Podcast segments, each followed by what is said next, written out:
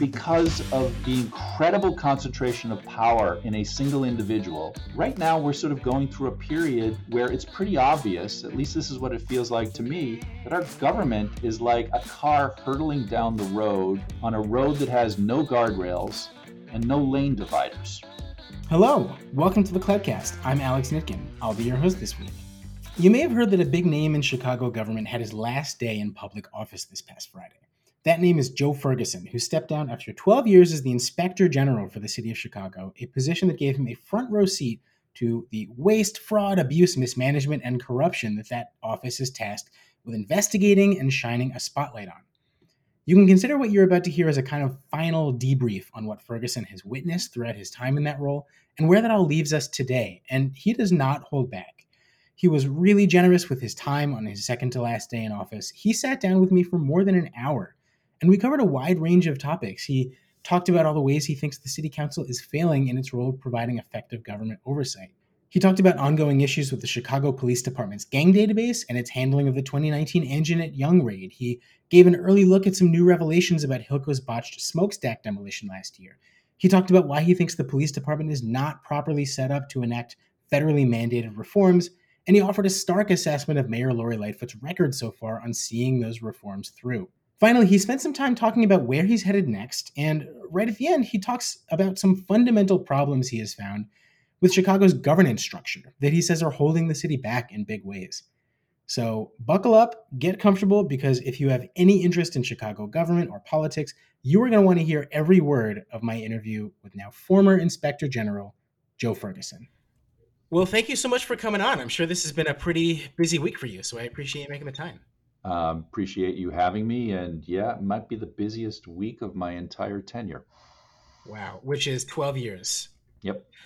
So I'm talking to you now on Thursday morning. Um, and at the rate that your office has been pumping out all these reports, we'll probably see a lot more by the time this comes out on Monday, including the, the quarterly report that you're working on that is going to summarize investigations from July to September for now, the latest, I think, big finding to come out of your office came out yesterday. It has to do with city council committee chairs. Um, your team found that some of these aldermen are using their committee staff for ward level work. And apparently, the response from a lot of them was to kind of shrug and say, we don't really want to do anything about that. You know, I can imagine that they might look at that and say, well, what's the big deal? These are government workers, they're doing government work. So I'd like you to elaborate a little bit on why is this an issue that you know average taxpayers residents should care about um, good and important question. Obviously, we thought so, and that's why we looked at this in the first instance. And it is, uh, by the way, the first full-blown audit of a city council operation. Um, and in the coming year for the annual plan, uh, first ever, uh, the first ever, yeah, of, of an actual sort of programmatic function of, of, of the council.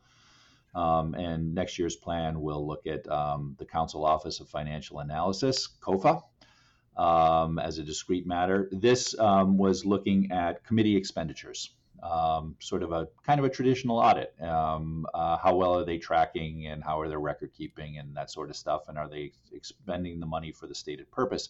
And that expending money for the stated purpose, budgets need to be understood actually as legislation. It's a law right? And um, each appropriation line um, constitutes a pledged, dedicated, approved utilization purpose for what has been appropriated. And when we're talking about personnel in the city, it, it breaks down at multiple levels. It breaks down at the level of the individual position, but also the purpose or the title of the position and what it's supposed to be applied to. And there was a little bit of um, uh, legalistic um, wrangling and back and forth over how strict um, a constraint that is. But in the broad brush, what we're talking about here are folks who are appropriated under the law to work specifically for committees of the city council, not doing committee work, but instead working for the individual chairperson with respect to the administration of constituent services in the chairperson's ward what that means. So you're right. On the one hand, it's just like, well, taxpayer dollars paying for city workers doing some form of city work, right? Great. Here's the problem is it means the committee work isn't being done. The purpose for which they're supposedly working and approved under the law to work, that work is actually being neglected. Um, and as as as as I think you and those who follow your good work know, the city council has lots of committees, 19 committees, which is an extraordinary number of committees, and uh, the majority of them do next to nothing. And so then the question the question becomes well, isn't the appropriation designed to actually assure that those committees do something? And the way the committees work generally in legislative bodies is that each committee is a whole council, a whole legislative body resource um, that develops subject matter expertise in the specific subject matter field of the committee that all of the members can go to, and that when issues arise or when proposals for legislation come from the executive branch, from the office of the mayor, that go to that committee, there are people who are expert in the field who actually can pull it apart, ask the right questions. So that's the front end. And then the back end is have the subject matter expertise to call the department heads in to talk about how things are going, to engage in legislative oversight. If you do not have staff actually doing that work and amassing that subject matter expertise, you literally have no functioning committee structure, which means there's no legislative oversight, which means there's no critical analysis or the critical tension that's necessary from the legislature to make any proposal that comes from the administration actually something that is sort of driven to its highest and best and most accountable form. So we're losing a fundamental function of city government by the diversion of committee staff to these individualized purposes uh, at, at the constituent level. I want to broaden that out based on what you said about how there are so many committees and most of them do next to nothing, as you put it. What issue does that, what ramifications does that in itself carry for the functioning of city government and what you know can be done about that. Um, I, I, mentioned uh, uh, sort of the back and forth. There, there's there's there's a tension that should exist between the legislature and the executive branch, both at the front end with the policy making and in the back end with respect to accountability.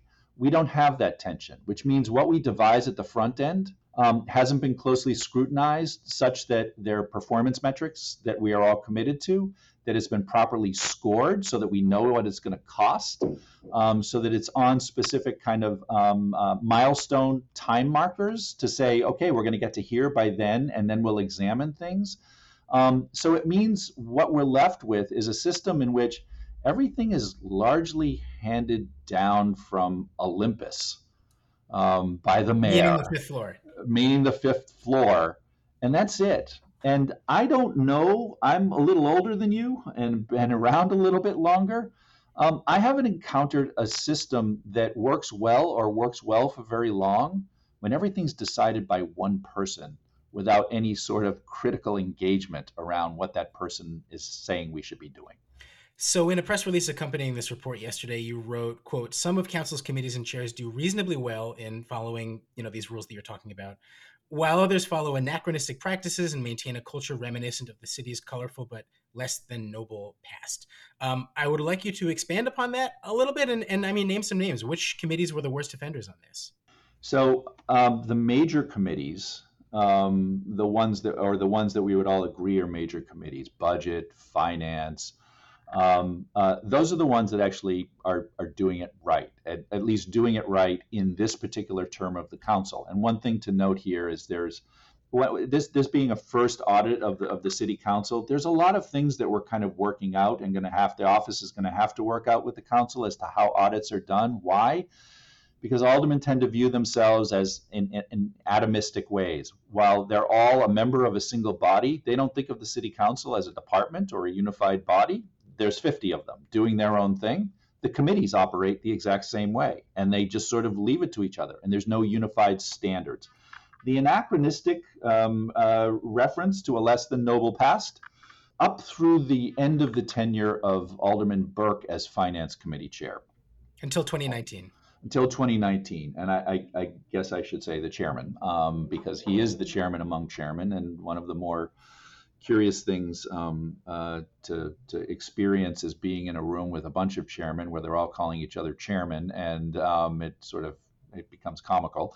Um, but is if you needed additional staff, and everybody should understand the budget for aldermen, um, each of them get um, sort of the equivalent of three appropriated positions for their constituent level, ward level work, plus a budget for non personnel expenses. And that's about equal, right? If you need, and, and, and that's not enough people to actually do the work of, of, of dealing with constituent services and also helping aldermen with sort of the legislative work that they want to be doing. And again, remember here, there's no, there's no meaningful committee structure around a lot of the issues. The Leg- Legislative Research Bureau is something significantly controlled or influenced by the mayor's office. Um, and so aldermen have to kind of figure out policy and do the research themselves. They've got three people to do everything. That's not enough. Pausing real quick, the Legislative Reference Bureau is this office that is run by President Pro Tempore Alderman Brendan Reilly and is there to help aldermen, you know, understand what new legislation is, write new legislation, but you're saying that they are not using that to the fullest or it's not being employed to, to the fullest? It's not employed to the fullest. Um, it is it is historically it is it tends to be controlled by the most powerful people in the council who tend to be most powerful people in the council because they have allied themselves with the mayor who have appointed them to those power positions. And um, therefore ultimately the legislative research bureau doesn't do its work um, uh, separate and apart from the executive branch. Everything that's going on there is known by the executive branch, right? And in some ways, maybe influenced, slowed, sped up, whatever, um, differentially sort of applied um, by the influence of intergovernmental affairs and, and, and, and, and the mayor's office. It's not independent in the way that it should be, serving the council as a whole the way that it should be. It's also under resourced generally. So aldermen quite often have to figure everything out themselves. They've got three people to do that, at least as an appropriated matter. There traditionally were maybe four places you could go to get additional staff, which they all need in some measure. Um, one is to draw from your non personnel budget side and um, that's perfectly allowable. Uh, but it means that you have less money to do things like pay the rent for your ward office, and people should understand aldermen have to sign their own leases. Those are city sites, but the aldermen are on the hook for them, and they have to provide for the insurance for them if somebody slips and falls. They got to do everything themselves, which is a strange way of operating. But they could draw from the non personnel side. They can go, but that only goes so far. They can draw from their campaign finance money, but n- no great uh, observation here. That wildly varies from ward to ward. If you're in a ward in a traditionally disadvantaged uh, community where there is no major development going on, you do not have much money in your campaign coffers to draw from. If you are in a downtown ward where there's lots of development money and lots of big business interest, you probably have coffers to actually staff up a professional office in meaningful measure, right? So that's the second place that you might go. The third place you might go, up till fairly recent times, was the finance committee where um, there was a massive amount of the committee staff actually was assigned to the finance committee. And you would have to go on bended knee to the chairman saying i would like you know uh, some additional help. The implication is is that if you're getting help from the chairman when the chairman needs your help um, you will have uh, you will help the chairman with some vote or you know uh, legislative uh, uh, assistance of some sort. And um, and the person that would be sent to you would, would be somebody that the chairman would be sending to you. It's not like, here's some money, hire the person that you want to work with. And so there's kind of somebody on the inside that allows the chairman to actually follow what's going on in your ward office and so on and so forth. The fourth place was to become a committee chair. And for that, you'd sort of have to be in the good graces of the mayor, and um, you would get a committee budget with these committee positions. And um, the law the law from our perspective is it's got to be used for committee purposes but traditionally a lot of the committee chairs simply use them for ward constituent purposes and frankly, many of them told us the mayor's office said we this was okay to do, and um, and that's how the city council operates. Is no one has enough resources, um, and then the places that you have to go to get the resources um, that you need either make you beholden to um, people who are donating to your campaign, so that you have bigger campaign um, uh, funds to draw from or beholden to some other power actor in the city council. And those dynamics are really old school. They're sort of tied to sort of the patronage machine practices of our past, which we all know have some pretty major downsides, um, even when they're viola- when they're operating on the right side of the law.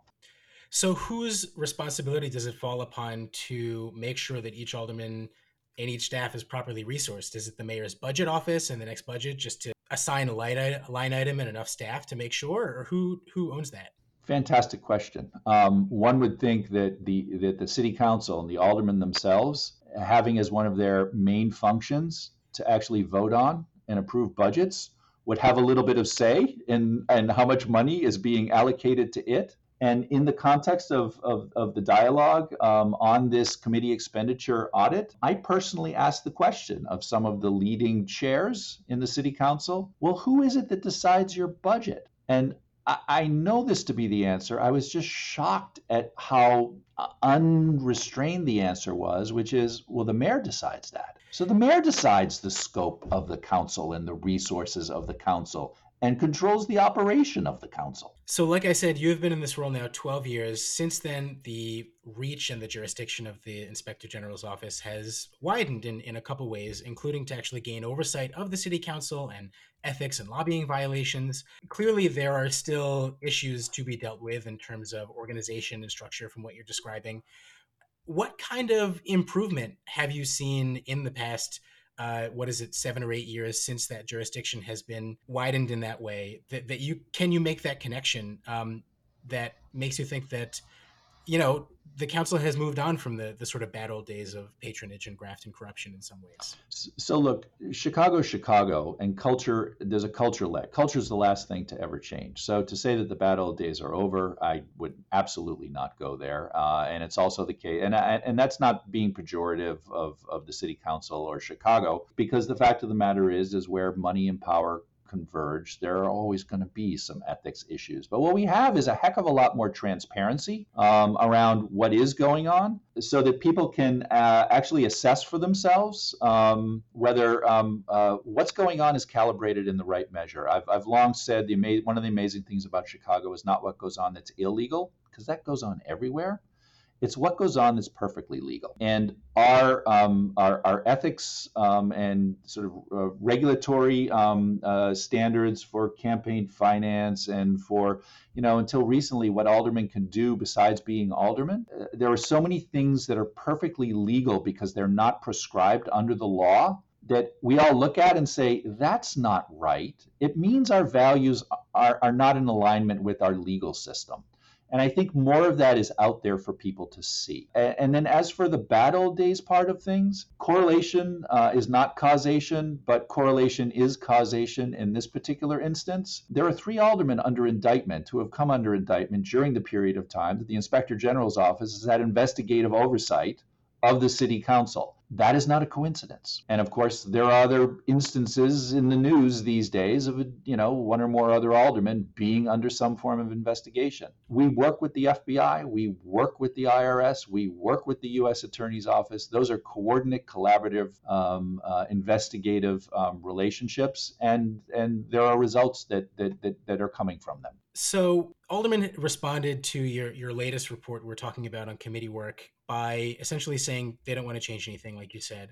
You said at your city council budget hearing last week that a lot of recent IG reports and audits have been met with a response from city departments that's not much better than that, which is to say, yes, you're totally right, we're going to fix this, and then they just would would do nothing. Yeah, we're seeing that a fair amount. Your office puts out reports, you know, we should clarify in such a wide array of city functions, including a lot of stuff we don't really think about day to day, things like police record keeping and traffic light configuration and, you know, weed removal on vacant lots. So, you know, again, I want to ask you to, to name some names on that. Which are the issues that have especially, you know, been a cause for concern because they are just not improving, responding to these recommendations? Um, and sort of lay out the, the, stakes for us on why that matters. So um, I, I, think where some of the conversation focused in the budget hearing was um, on the police department, um, and I'm just going to go there because that's that's actually the flavor of the month, year, decade, um, and uh, years to come. It can't be the case that you say we completely agree that our gang database, which is grossly inequitably inaccurate in both um, fact and in application um, is something that we're going to fix, and then two and a half years later, not having fixed it. You can't have a situation, and I actually have a lot of regard for the uh, for the, the commissioner of, of DHR, the Department of Human Resources, and someone who previously worked with the IG's office. This is um, Christopher Owen. Chris Owen. Chris is a, a terrific public servant. And we put out an audit that said, hey, look, DHR, under the law, you're actually responsible for assuring that departments um, have um, meaningful, rigorous baseline um, performance evaluation systems in place. Which the response was, yeah, we we really we just can't do that. And we've said, yeah, but the law says it's your responsibility. Well, it's you know it's a year gone, and um, it's like, yeah, okay, we'll try to lean into it. Nothing really has moved in that regard. Uh, the audit that we did, that was part of a sort of a, a two part audit around um, st- uh, streets and San citations. Um, vacant and specifically overgrown vacant lots, which is a matter of great frustration for West and South Side aldermen in which we identified a number of things on the streets and San side, which they said they would get to. They got to about half of them. And then another bunch on the law department side, from which the law department has just said, nope, not going to do them. We recognize what you're saying, not going to do them. And we follow up, and there's sort of greater recognition of the possibility of doing something, but still not going to do them. I'm trying to remember this. That related to following through on, on ticketing? Yeah, exactly. Streets and San writes up writes up the ticket. Um, parts on the on the streets and San side, part of the problem was a lot of the tickets they were writing up were for vacant lots that actually were owned by the city, and the city did not give streets and San a a registry of vacant lots, and so we're writing up tickets. Um, the, the, the system wasn't set up for streets and San to say, okay, this particular location is owned by this person because they're not connected up to um, uh, uh, the, the, county, you know, recorder of deeds uh, uh system, which they could be. And so somebody's got to then research all of these citations before they get sent to the property owner. The law department's responsible for that. The law department is like months and months behind. And so people get citations a year after they've been issued, which is just unfair as a matter of due process it's a matter of fair administration of regulatory systems and as a matter of efficacy, because what we're looking to do with those citations is get people to cut their their lots, right? And a lot of lot departments like, no, we're doing fine. It, as we issue the reports, it's one by one by one by one, but over time you realize, geez, there's a pattern and trend to what's going on here that we haven't quite seen in some years during the Emanuel administration, lots and lots of pushback. And a lot of times the pushback would be that's going to cost us money. We just can't do it the way that you're saying, but we'll look at it and we'll try to figure it out. Right now, we're getting either nope, not a problem, or yep, we'll do something about it and then not do anything about it. It was mentioned in your budget hearing that there is a limit eventually on these recommendations that your office is issuing because at the end of the day, there are recommendations. Should there be some greater consequence for not putting them through? Should should there be some kind of legally binding repercussion? Um, no, um, because at the end of the day, um, the IG function, notwithstanding all of the really smart people who work here and are trying to help the government get it right, um, uh, we don't do the operations. There's always things to be considered context- contextually, institutionally, and operationally that aren't part of what we've looked at. And so you have to leave it to the department, the people who actually are the experts in the administration and delivery of services themselves to sort of make those decisions. It, what you're raising um, uh, has sort of a, a, softer middle ground, which is not necessarily a requirement that they do what the IG says, but that there be some accountability for the decision to say not doing it and greater accountability for when they say we're going to do something and nothing is done.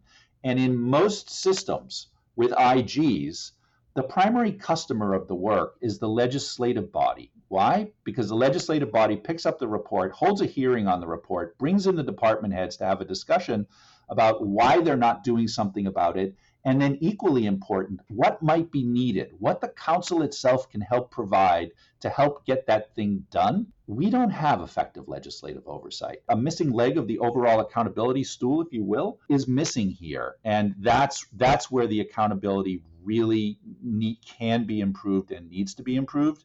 And at that point, you're having public debates about what can and can't be done, what our priorities are.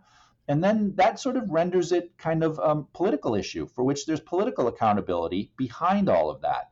We don't have those dynamics fully connected up right now. This is an issue that you raised in your budget hearing that these reports are coming out, and maybe in years past, it would be more common for, like you're saying, committee chairs to bring these departments into the public eye and say, What are you doing about it? And that's just dropping off? So actually, um, it's a it's a relatively recent phenomenon that there are committee hearings on IG reports. It was only about three years ago that they began to occur. What we've noticed, and and we see we see sort of the complication of the times and what COVID has done to sort of limit limit um, uh, the people's sort of ability to uh, to act and be proactive on some things. But notwithstanding that, the committee the committee action on our reports after an initial big healthy push from Alderman Michele Smith, most particularly. Chair of the Ethics and Government Oversight Committee. Yep. Council. Um, it has tailed off. And on the public safety front, it just never has gotten out of the gate. Even in situations where the municipal code requires hearings, they just don't get held for months to years. That the Public Safety Committee is not, and Chairman Chris Taliaferro not yep. hosting those committees. Yep. I remember there was a Public Safety Committee meeting in July to actually talk about the gang database. Um, I think at that point, police leaders said that they were trying to get this new successor system, the Criminal Enterprise Information System, up and running by September. Here we are, it's October. The timeline is still a little bit unclear. There was another Public Safety Committee meeting just yesterday where we heard a lot of frustration from aldermen saying, We don't know anything still about what this new database is going to look like. And here still the old database is in operation and all of these problems have been exposed.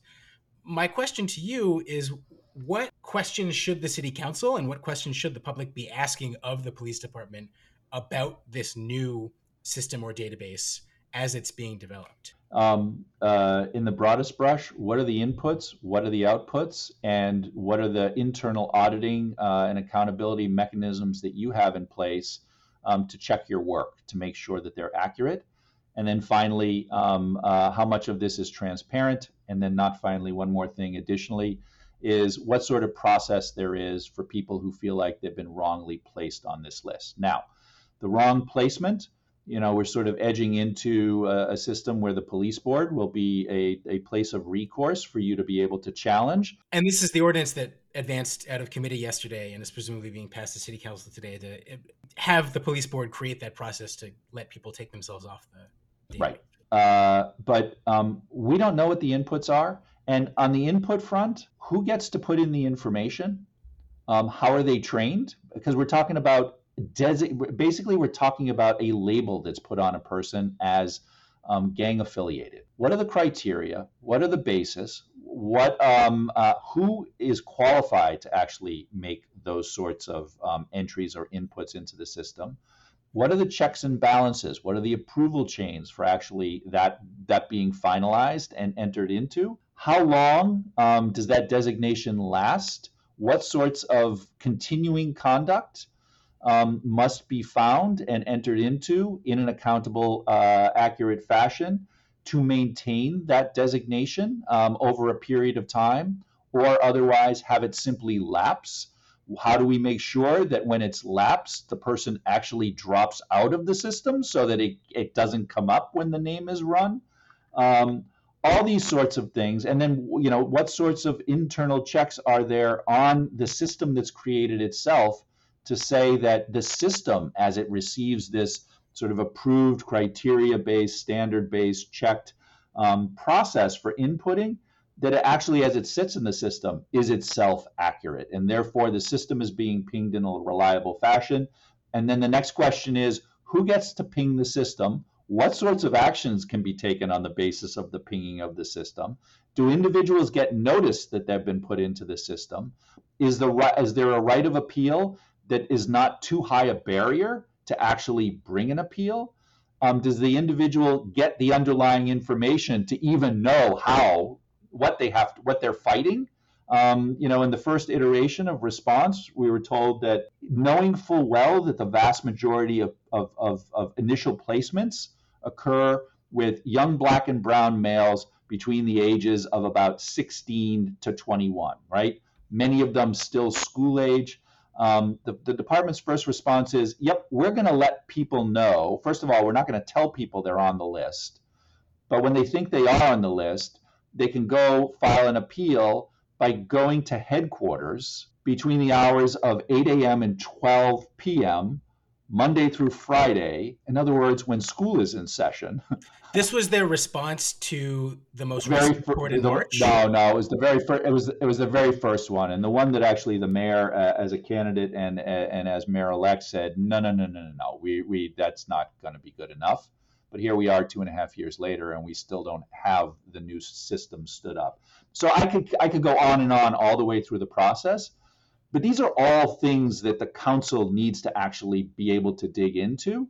And one of the great problems that we have in this city, again, tied to sort of legislative oversight and efficacy, that is a driver of not only good policy, but effective implementation of policy, is the legislative actors having access to information in a timely fashion to be able to formulate the questions, um, to get answers to the questions. And right now, you know, they don't get answers to most of the questions. They get the courtesy of high level briefings, like just before something's being introduced to council. And then when hearings are held, most of the answers to questions, especially in the public safety, the policing realm, is that sensitive information, we're not able to share it with you, or it'll be slow rolled.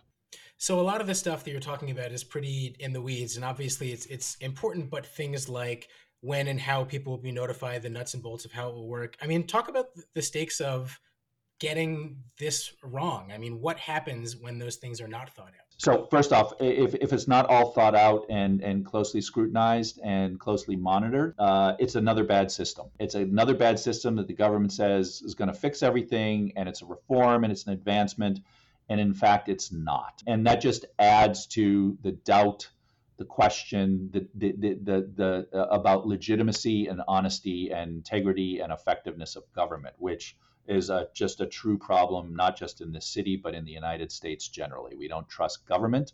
We're not in a trust but verify environment. We're in a verify then trust environment. And so the verify actually requires people get the information first and be able to closely scrutinize it. But when the system doesn't work and it has the impact on lives that it does, it just is a further weight on on the department's challenge, the CPD's challenge and the criminal justice system's challenge in attaining any sort of legitimacy with the public that they're supposed to be serving.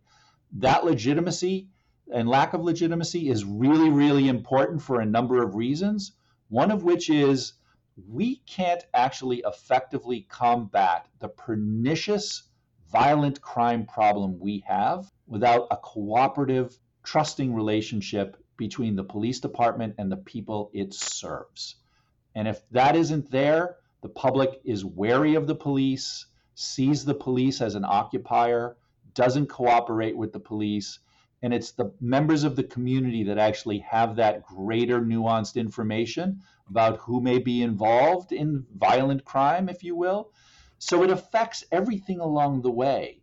But it all goes back to this issue of legitimacy and if not trust, at least confidence in the notion that government is trying to do things the best way it is capable of. This is an issue that you articulated also in regard to the discussions that were happening in the city council this past spring about an ordinance that uh, your office has has supported or been involved with that would order the inspector general's office to compile a database, a publicly searchable database of closed police misconduct complaints. I'm trying to remember basically where it left off. There was a disagreement between your office and the mayor's office. The mayor's office um, had been opposed, and then they got behind a version that was narrower. You said, no, that's not going to cut it. Can you just bring us up to date on where that stands now and why that is an important part of this conversation, too? Again, uh, this is a transparency issue. Uh, the Inspector General's office, igchicago.org, click on Information Portal, and you can go to criminal the sorry the the complaint register history of active officers going back to 2007. This would have simply taken it back further in time with more enriched information, information enriched by actual reports that typically are produced in FOIA pursuant to FOIA requests, right? And so a couple of things. Every time a FOIA request request yields a production, That is essentially an acknowledgement that this is public information that's been handed off to a member of the public. One member of the public. Why not just make it public then? Because it's the it's acknowledged the public's information, post it, connect it up to you know sort of the, the framework of that already exists with respect to the high level information on complaint register history of an officer. Here's the details but it means that somebody else isn't going to have to file a FOIA request in the future, and that the city isn't going to have to do a new FOIA search for for for documents and new redaction and so on and so forth. We already do this. Let's just bring it out there. So just be done with it once and for all. Let's go back further in time. And one of the things about sort of the scope of this thing was civil society, Jamie Kalven, the Invisible Institute, um, uh, uh, the plaintiff in the Green litigation was seeking to go back for like 47, 48 years, where there are still records that exist. A lot of that has historically meaningful value to academic researchers and journalists. But in terms of the operation of government, we really only need to go back 20 to 25 years because that's about 95% of the existing police department, right? That's what people need to know. And then going forward in time, you just maintain that record and you just bring it forward continuously in time. The big dispute was frankly a really, really disingenuous claim that this was too expensive. This all cost the city tens of millions of dollars and and an absolutely incalculable lack of legitimacy that comes from its non-transparency. Tens of millions of dollars in legal settlements. Legal settlements, litigation fees, and then the value of, of damage to reputation as the city appears to be hiding the ball and having and people having to fight in court just for access to information that's ultimately deemed to be properly public. And so let's just have it once and for all. So tens of millions of dollars and a stream endlessly into the future with all sorts of devotions of city resources to actually kind of maintain this status quo. It just kind of goes away. And what is the argument that we got back? The $700,000 that you guys said would be necessary in the first year in order to stand this thing up, after which maintenance costs can largely be internalized within the Inspector General's office's existing statutorily protected budget, that's $700,000 too much money. That that's like pocket change relative to the bleed out of of money in this entire realm and again, that's not even calculating the incalculable cost of loss of legitimacy. That was really, really a specious claim. And they said, okay, so we've got to send it to an independent analysis just because there's no way it could cost this little. And the independent analysis was done, and it cost to the penny exactly what we said it was going to cost. And, and it was confirmed that the rest of it would, in fact, be internalized and was internalizable by the Inspector General's office. We lost a massive opportunity for legitimacy that came from a proposal that was actually negotiated between Alderman Waguespack and civil society.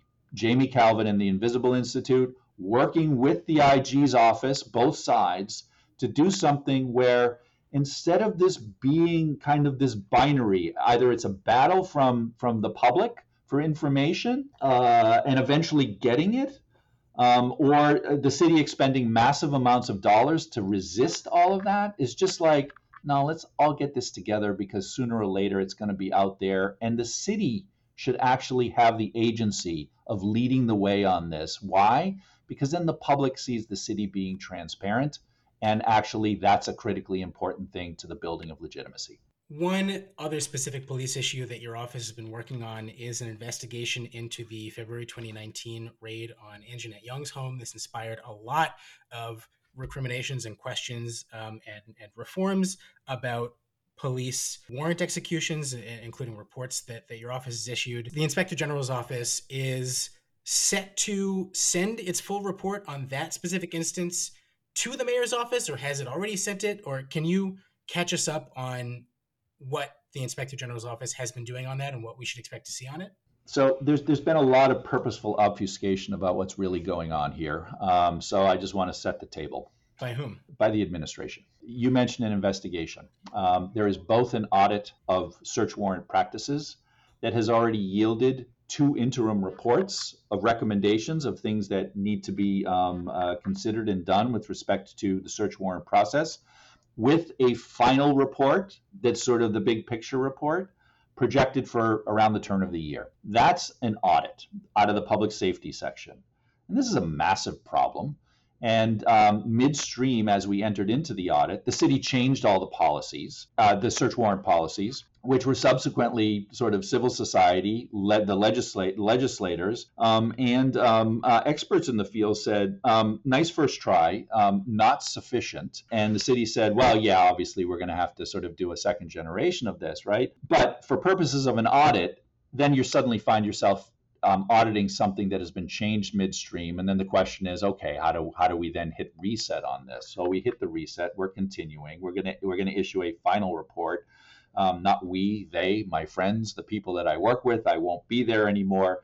Probably at the turn of the year. That's the audit and that's sort of programmatic systemic how what goes on what has gone on what do we do to make sure that these sorts of things don't happen in the future the investigation is actually a formal investigative inquiry rather than an audit inquiry of what happened in the aftermath of the execution of that warrant and gets into um, um, all sorts of areas like okay how is this investigated when was the investigation initiated was that was that um, in accord with um, some legal obligations and standards, like the consent decree, for example. The FOIA requests that were filed, were those actually handled in, in a regulatorily appropriate manner? The litigation um, that involved the law department, um, uh, uh, and presumably, you know, um, in consultation with members of the mayor's office, was that handled in an appropriate fashion? And against all of that, we have a victim we have a person who is victimized in the national media, not only by the horrific nature of what she was subjected to in the search itself, but by the fact of it becoming broad knowledge. It's humiliating. How did we treat that victim in all of these contexts? Because it wasn't just the media that filed the FOIA request for body worn camera footage, the victim herself filed a request for the footage with respect to the search of her own apartment, in which she was made to stand naked, her own body. She is not given the the body worn camera um, footage for what was her own victimization. How did that all play? And was that done in accordance with regulatory requirements and obligations and standards? These are questions that this report is going to aim to yes. answer, and we should expect to see that when? Um, the report goes to the mayor's office. Um, uh, tomorrow's my last day, 5 p.m. Um, uh, um, we're pushing it out the door um, by 5 p.m. And then the mayor's office, the administration, CPD, and everybody involved um, will have, uh, under the law, 30 days, extendable to 60 days to respond. So a response should be in hand by mid December. And there will be a public version of this thing um, because obviously there are a lot of details that are specific to sort of investigative outcomes there will be a long public version and accounting of this thing um, uh, after the after the response is received. We'll definitely be watching for that. I understand that the IG's office is also working on an investigation or is about to release an investigation of Hilco Redevelopment Group's demolition of the old Crawford power plant, the smokestack that fell last April and drew up a big cloud of dust that covered a lot of a lot of homes in Little Village. Um, I remember, you know, shortly after this happened, the mayor called for the IG's office to to look into it.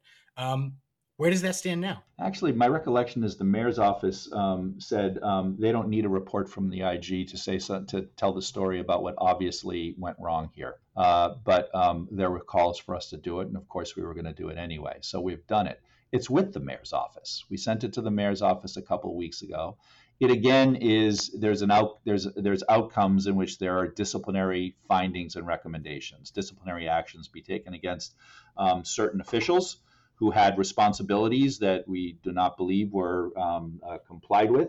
But the greater story um, in the Hilco um, matter is sort of the failing of government systems, multiple agencies that did not work in coordinate fashion, and multiple agencies each sort of following kind of a narrow granular sort of perspective on what their responsibilities are when all of them should be pursuing their specific responsibilities and stated mission requirements from the perspective of the larger public interest. And so it's government looking down rather than government looking up. And the result was all of these separate agencies, uh, departments that had some role in all of this, they in some measure uh, executed their responsibilities, but in the aggregate, completely missed the greater um, um, responsibility that needed to be met. There were a couple of departments with greater responsibility for that the Department of Buildings, the Department of Public Health. There are officials in both in which we make critical findings up to them as to their, their performance of duties, but also tell the story of sort of the larger failure of government systems. So this was delivered to the mayor's office a few weeks ago, so then we should expect to see it pretty soon, right? Yep, absolutely. You've talked a lot about Mayor Lightfoot and her administration. I want to wrap this all up by asking a question that I've been really eager to ask, you know, Joe Ferguson, the private citizen. And that is what is your level of confidence right now in this mayor to see through reforms to the Chicago Police Department, to restore this critical public trust in CPD, and really to, you know, restore public trust in, in government and the city council after that was such a central part of her campaign? I, am going to try to sort of split the atom. Um, I'm still the IG at the moment that we're talking. Um, I am not private citizen, uh, completely private citizen, but I'm a resident of this city. And I'll split the atom by saying this. On the basis of the record to date, there is not reason for great confidence in any of that.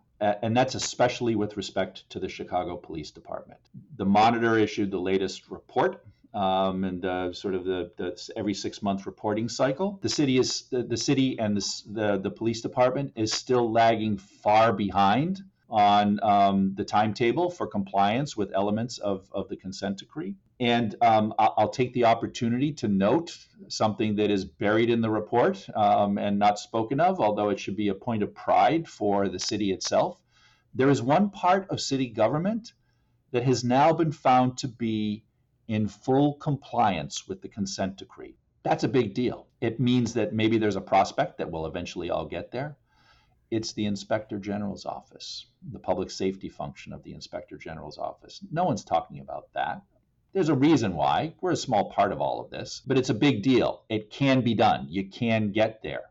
But the only way to get there is through leadership and will. And right now, the Chicago Police Department, I, I, I, know this mayor is all over what's going on in the Chicago Police Department and is, and is quite certainly probably anguished by a lot of, a lot and frustrated by a lot of, um, of what goes on and the slow pace of movement. But um, a, a, a, simple metric that I've used for some years um, at the height of the consent decree reform of the Los Angeles Police Department, Los Angeles Police Department had a permanent staff of 300 people devoted simply to implementation and measurement of efficacy of reform of the department overall and putting in place the mechanisms for continuous improvement even as those things were stood up. Compar- comparatively speaking the chicago police department probably around 20 people. And we have a greater challenge in chicago than they had in los angeles.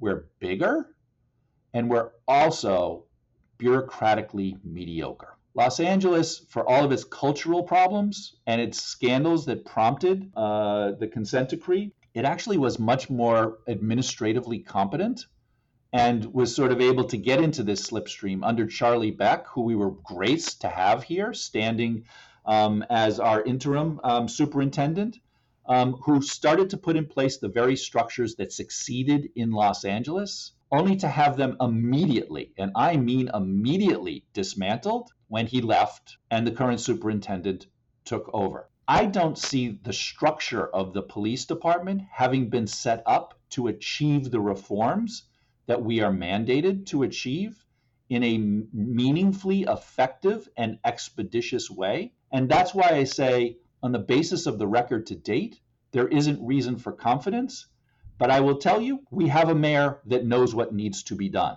And for that reason alone, there is a basis to maintain hope. But right now, on the basis of the existing record, I don't have high confidence. I want to rewind for a quick second on what you said about Charlie Beck because I remember that Superintendent David Brown, the current superintendent, said in a hearing a couple months ago that the process of aligning the department with the consent decree didn't really start until after David Brown got there. You're saying it sounds like that he has that backwards. Uh, yeah. Um, the consent decree took effect in March of 2019. That was a year before David Brown got here. And that first year is a lot about sort of setting up structures and systems for this specific um, things that need to be implemented on this sort of long calendar. And um, Charlie Beck, not only in sort of uh, um, uh, um, eh, doing a reset on the operational structure of the police department for purposes of combating crime, um, also hit the restructure of the department for purposes of situating it for that long arc of reform that was ahead of it. That got undone the minute he left. You know, before we wrap up, I want to give you an opportunity to talk more about the one piece of good news that you brought up in your budget hearing last week, which is more public engagement with the IG's office. Um, so I want to give you a chance to talk about how people can can get more involved, whether it's through looking at that database that you mentioned or, or by communicating issues that they have to the office. So thank you um, for prompting me on that. Um, uh, it's what I'm always told to do and always forget to do. Um, uh, first off, one, one of the reasons one of the reasons for that. So we have we have an extraordinary community outreach and engagement um, uh, operation, um, and in the community, um, if if you're an activist, if you are with an organization, and there's something going on for which you would like to understand how it works better, it may well be the information is either on the IG's website in the form of a report, it's on the information portal igchicago.org slash information portal. When you go on to the homepage, you will see a gigantic icon that says information portal.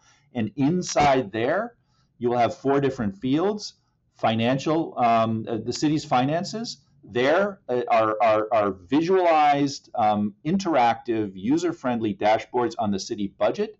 And then as of Monday, TIF, um, broken down at the TIF level. How, what what the account, what the, what the deposits on hand are of the uh, uh, uh of the TIF, um, um, what the surplus is going back now four years. Um, over time, that will be built out to add sort of the revenue and the expenditure data. Um, but TIF is, a, is an area of sort of huge frustration because of its mystification. That's there. So city budget, TIF. Another one is um, city employment data, um, where you can see at the department level, broken down by demographics of all sorts race, ethnicity, gender, geogra- geography, um, department, union, um, position titles, so on and so forth, information about the entire city workforce. Um, and but the major one is public safety. And there, the newest one actually is 911 events for the for the for the fire department, tied to the report that we just issued um, on fire department response times. Um, but the vast majority of them having to do with the police department, the composition of the police department, the deployment at the district level, um, and then individual operational things, investigative stops, all the way down to the ward and the beat level um, the time of day, the time of year, so on and so forth. So you can see what's going on with respect to that in your community.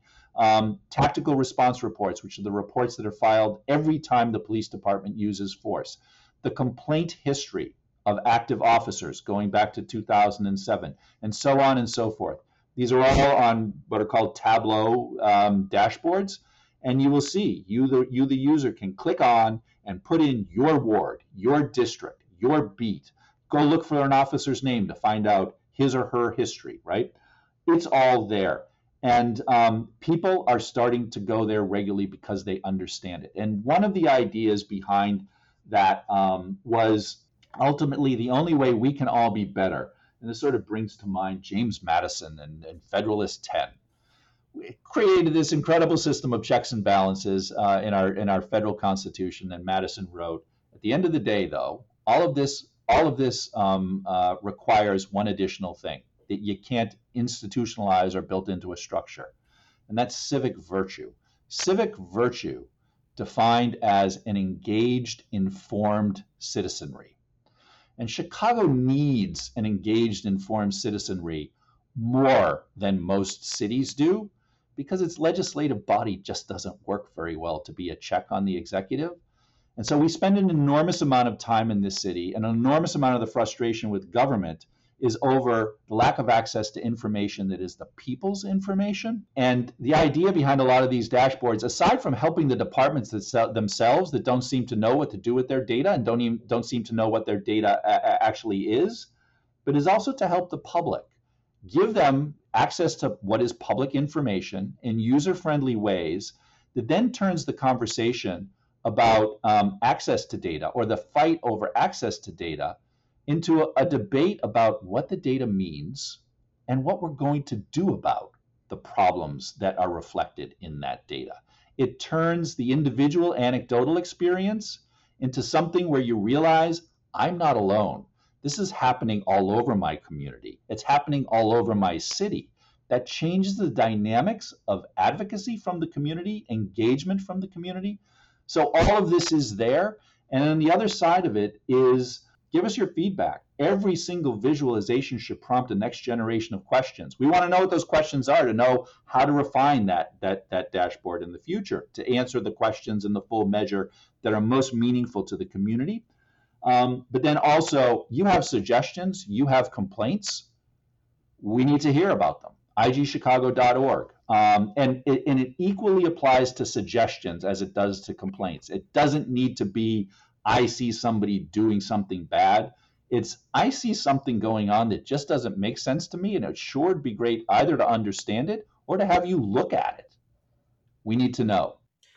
Very last question. You have repeatedly uh, made clear you are not retiring you are just stepping back from this particular role at this particular time. So I have to ask, what what is next? Where do you go from here? Um, I don't know. Wise people told me um, I've been at this for so long. First off, that they can't believe I've done it for this long, um, and uh, I should step back um, and sort of not take measure so much as just sort of recover and recover a sense of who the hell I am right now. And another thing is I can't actually look for a job while I'm IG um, because somebody that you're talking to on the face of it, maybe they don't have interests or business with the city, but somebody that they work with does. And so you just got to stay away from all of that until you're on the other side. I've been talking about possible institutional relationships um, uh, in academia and policy policy circles. I've been t- I've been having some conversations about some writing projects possibly and some multimedia projects possibly all around the same sorts of issues um, that I've tilted into in one form uh, in this job. I don't expect to go away. I, I care about this city, um, and I am as anguished at times um, as everybody else. And um, I've devoted a lifetime to public service, and in some fashion, I intend to stay in that space. So, when we at the Daily Line are combing through campaign finance filings, as we do, should we expect to see a Citizens for Joe Ferguson committee pop up at some point? Uh, as in running for office? Yes. No. Um, and I'm going to tell you why specifically. The second I were to do something like that, uh, the question would be raised was he running that office simply for the purpose of setting himself up for a political run? And when I took this position, that is where the office was.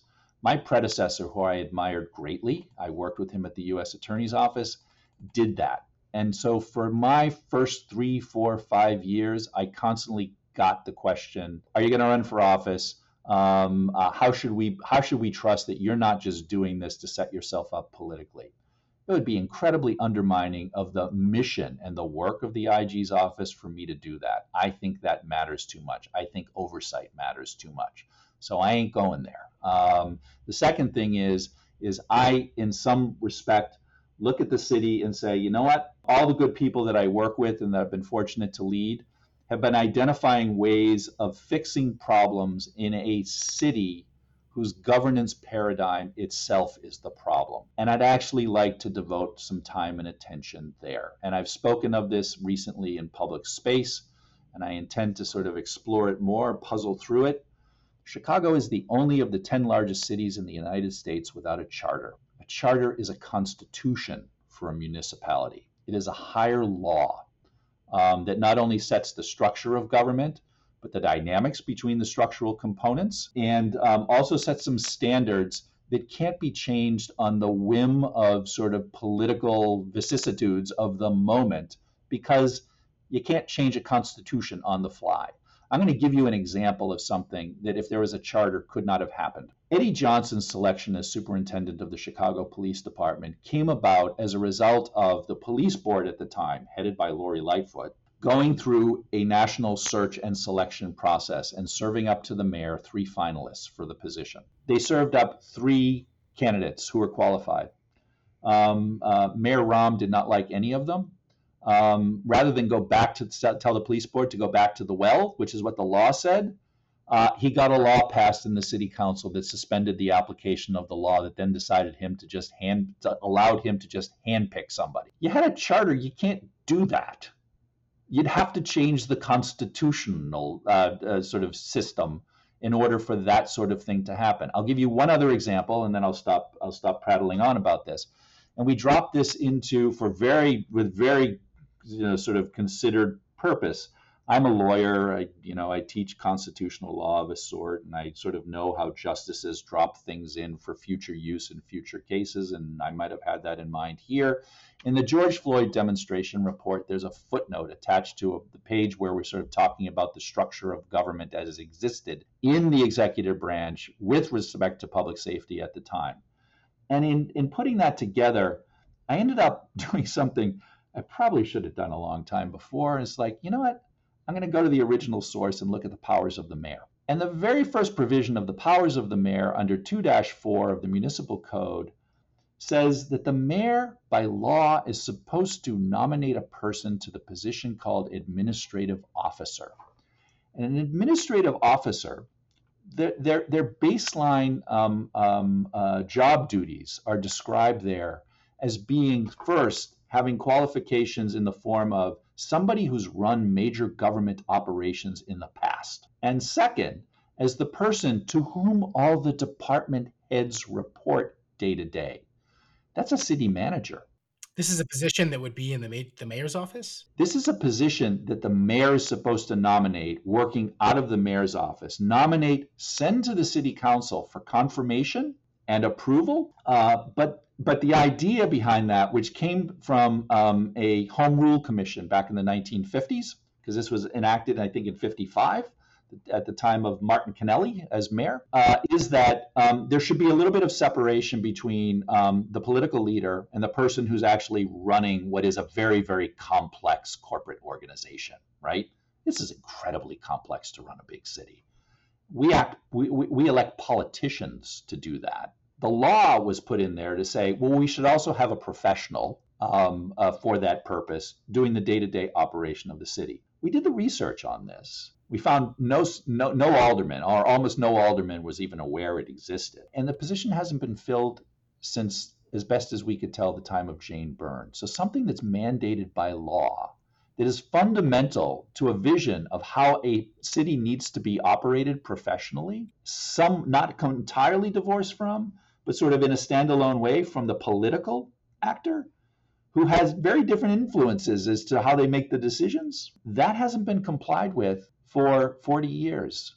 And so you say, all right, it hasn't been complied with. What do we do about it? Well, there's no recourse for the citizens, if they even knew about it. It would take a city council that had independence and engaged in true oversight of the executive branch to stand up and say, hey, what about this? It's got to be done. And you think about the dynamics. Quite often, the city council is left in a position where it's starved of information as well. Well, if there is a city council confirmed position involved of the person who's actually running the day-to-day uh, affairs of the office who is removable, eh, the city council might itself have a person to go to to get the information that it is starved of that's necessary to actually do its job in a more meaningful way of rendering accountable in a transparent way the workings of the executive branch. That couldn't happen. What's happening now couldn't happen in a system with a charter and a constitution. Can't just ignore the law. And what, what happens in these sort of charter systems is there's what are called sort of private attorneys general. A citizen can file a suit saying, hey, you're not following the Constitution. And a court says, hey, you've got to follow the Constitution. Right now, laws just get ignored, laws get suspended based on the whims of the individual who is the political leader. We're unmoored. And so, in some fashion, I look at what's going on and look, there's lots of reasons why we're all in the middle of this extraordinary stress test, societally, politically, government, and in terms of our governance. Um, all sorts of challenges from the past, if we're talking about the pension and the fiscal crisis. Um, and by the way, you know, what constituted a balanced budget would be fixed in a way in a charter system in a way that just can't be elided the way that it is from year to year. But in, in some fashion, because of the incredible concentration of power in a single individual, and I'm not familiar with any system that works very well, all based on the decisions of a single individual for very long right now we're sort of going through a period where it's pretty obvious, at least this is what it feels like to me, that our government is like a car hurtling down the road on a road that has no guardrails and no lane dividers. We need guardrails. We need lane dividers. We need some form of order. And we need some of that critical tension that comes from the balance of these different components of government, all operating on constitutional standards that operate as a higher law that the whims of the moment of political actors can't just disregard. Joe Ferguson is, by the time you're listening to this, the now former Inspector General for the City of Chicago. Thank you so much for coming on the Cloutcast, and uh, good luck in whatever comes next. Thanks, and same to you. Thanks again to Joe Ferguson for coming on. I need to make a quick clarification here. We briefly talked about an ordinance that passed out of the City Council Public Safety Committee last week that would direct the Chicago Police Board to create a process for people to take their names off the police department's criminal information system. I said that ordinance was presumably being passed out of the City Council during the meeting that was happening simultaneous to our conversation. Turns out that was a false presumption. It did not pass. A group of eight aldermen got together to defer and publish that ordinance, in other words, delay it until the next meeting. They said they want to hear more details about what the new database will look like before they go ahead and create a process to get people off of it. You can go to igchicago.org to check out the Inspector General's office's summary report of its investigations from the third quarter, as well as a new report the office issued on Friday on the failure of the Roseland pumping station from back in May. And be sure to go check out that information portal Ferguson talked about. I, for one, am very excited to dig into that new TIF district portal that he mentioned. This episode of the Cloutcast was produced and edited by me, Alex Nitkin. We'll be back with another episode in two weeks.